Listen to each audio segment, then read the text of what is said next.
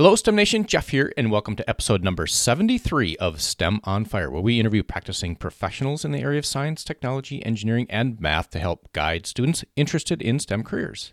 If you like what you hear, please share it with a friend. Now let's get fired up today with our guest Jill, and I hope our chat will help ignite your passion towards a STEM career. Jill earned a Bachelor of Science in Mechanical Engineering from Portland State University. She is the president elect for the Society of Women Engineers and is currently a Manufacturing Innovation Program Manager at Nike. Welcome to the show, Jill. Fill in any gaps and share a bit of your personal life. Thanks, Jeff. So I, I think you pretty much nailed it. Um, I think the only other thing I was thinking, which was kind of a fun, cool fact about how I started kind of my career in engineering um, was by senior of high school. I was super into sports. Um, so I started working as a sports intern at OregonLive.com and took that kind of love of sport all the way through when I got my junior year um, of college as my first engineering opportunity. And kind of it all came full circle when I got a chance to, you know, continue now sports and engineering at Nike. So awesome. Hey, thanks for that, Jill.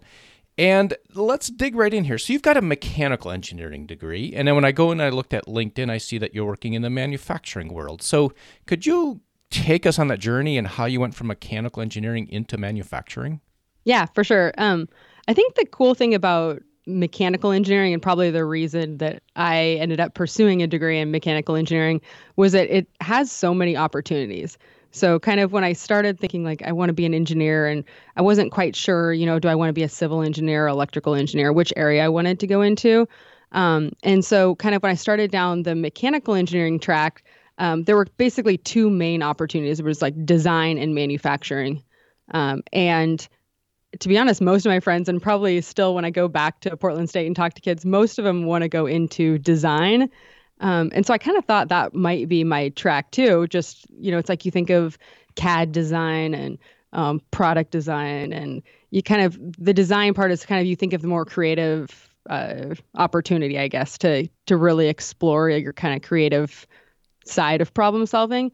Um, but I ended up kind of going down that manufacturing track more just from my job experiences and ended up finding that I could do that same really creative problem solving in the manufacturing space and really started to fall in love with kind of that idea of not just how you design it, but then how do you make it? And that, that ends up being something that you get to see in pretty much, you know, any product you can imagine. So out of college, what what type of work did you actually end up doing so I started as an equipment engineer, um, which really means like you think of for I was in consumer electronics, so I was working at Intel, and when I went to work for them, you I was working in a factory where they were designing basically pieces of equipment that hadn't ever been designed before. They were trying to come up with, hey, we need to inspect this new material that's clear as an example and it was like well there's there's no equipment out there that does that so, can you go and find some equipment vendors that have something similar, and can you figure out a way for them to basically invent this new piece of equipment? Um, so, I really started as an equipment engineer, and then from there, kind of I I like to think of it as kind of that engineering curiosity. Like, took that kind of interest in, hey, okay, equipment needs to do this. Now, where else can I take it? What other problems can I solve with it? And kind of continued to grow into what I ended up becoming a project manager and program manager and um, basically kind of continued to grow and develop skills around those areas. All right, thanks for that, Jill. And now let's circle over to Nike. So you're a you're a a manufacturing innovation program manager at Nike. What does that mean? It's a good question. Um, I always thought it would be pretty cool to have the word innovation in your title. Um, so yeah, I was pretty, pretty excited when that happened. But basically, it's the idea of, you know, I think I guess you think of a manufacturing engineer as taking something, the process of getting something made um, and just trying to continue to make it better looking for you know small opportunities to improve this step or um, to speed up this process. And for manufacturing innovation we're trying to think of the future way of making shoes that hasn't ever been done before.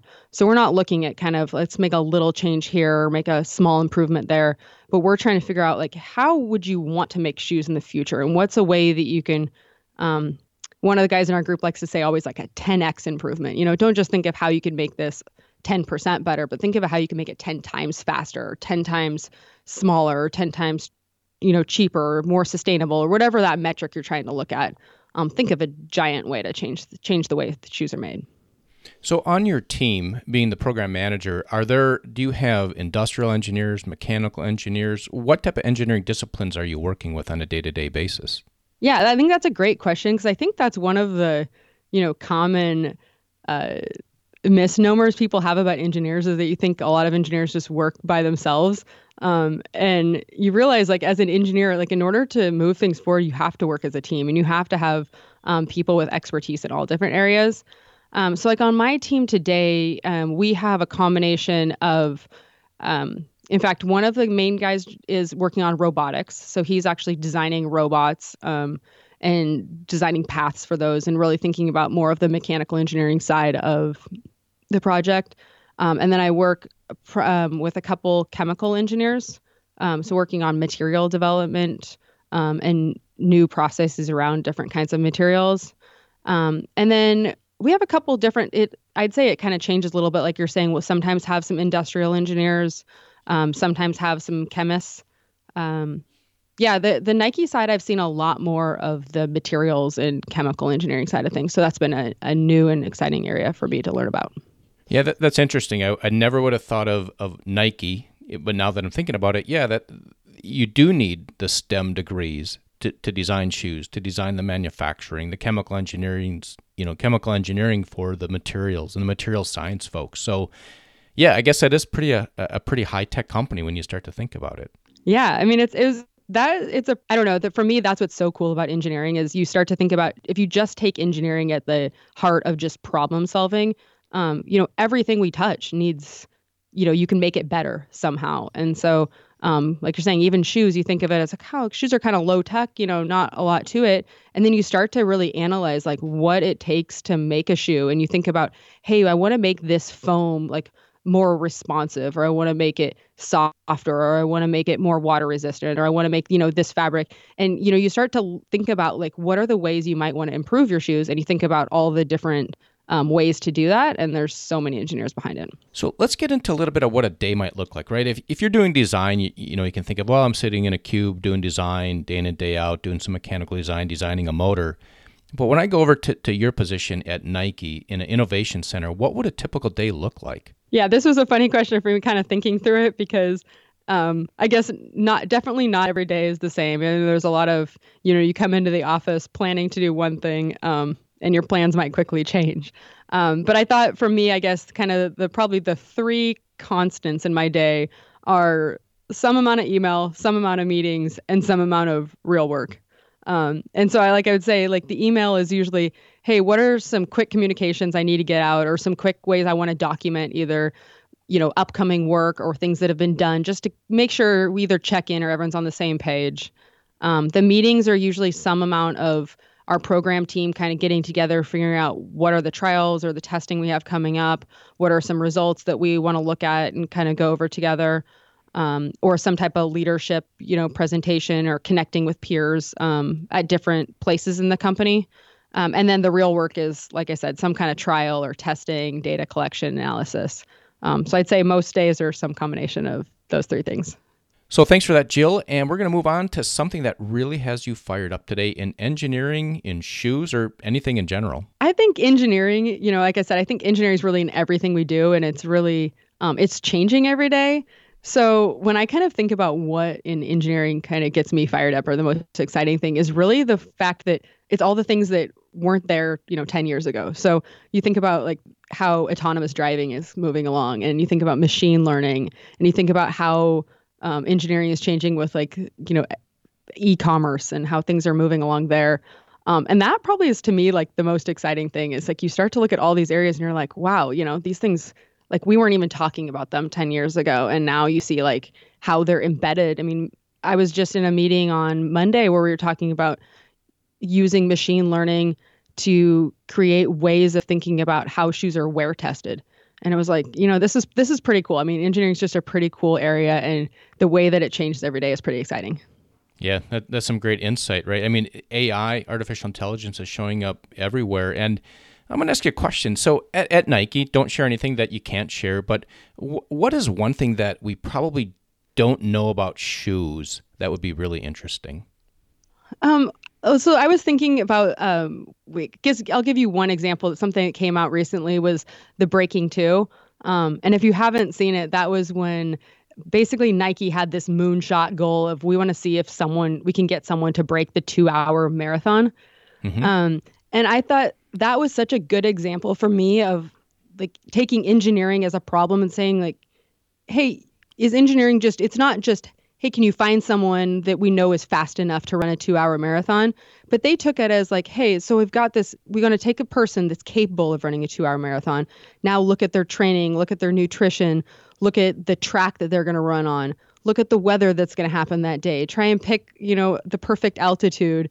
Then start trying to combine that with what are the shoes they're going to wear, the the clothes they're going to wear, what kind of formation they could run in to minimize drag. And I don't know, that to me was such a good example of like engineering isn't about just looking at one thing and trying to solve that one little point, but it's about kind of taking this big picture and thinking of a crazy problem and how would you solve it by basically stacking all these variables up together. So um, I don't know. That one to me was one of the coolest examples of kind of good demonstration of what engineering really is.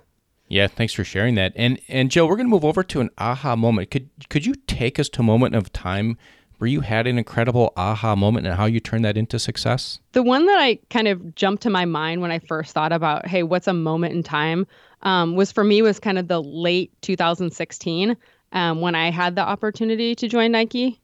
Um, at the time, I was working at Intel, and I had what I would consider my, you know, ultimate job. Like I was, I had worked my way up to where I was managing a group of process and equipment engineers um, I was working in an awesome area where we're kind of doing really cutting edge manufacturing development on new products. And I was thinking like this is like I finally made it. You know, this was the this is the job I've been waiting for for probably like the last 10 years. And right at that time is when I got this opportunity to work at Nike.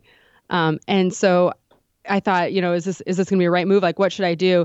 And I guess the real aha moment for me was when I thought, you know, I'm going to regret if I don't try something that was kind of out of my comfort zone and really like push myself into an area I didn't know if I could do or not. Um, and that kind of the experience for me of saying like, yep, I'm going to take a leap of faith, kind of go out there, try something new, try something that's uncomfortable for me and see how I do in this industry and see what I can learn from it. Um, has I think just really made me a more well-rounded engineer, like kind of uh, appreciative of the skills that I've developed over time and gives me a lot of confidence kind of going into what's next.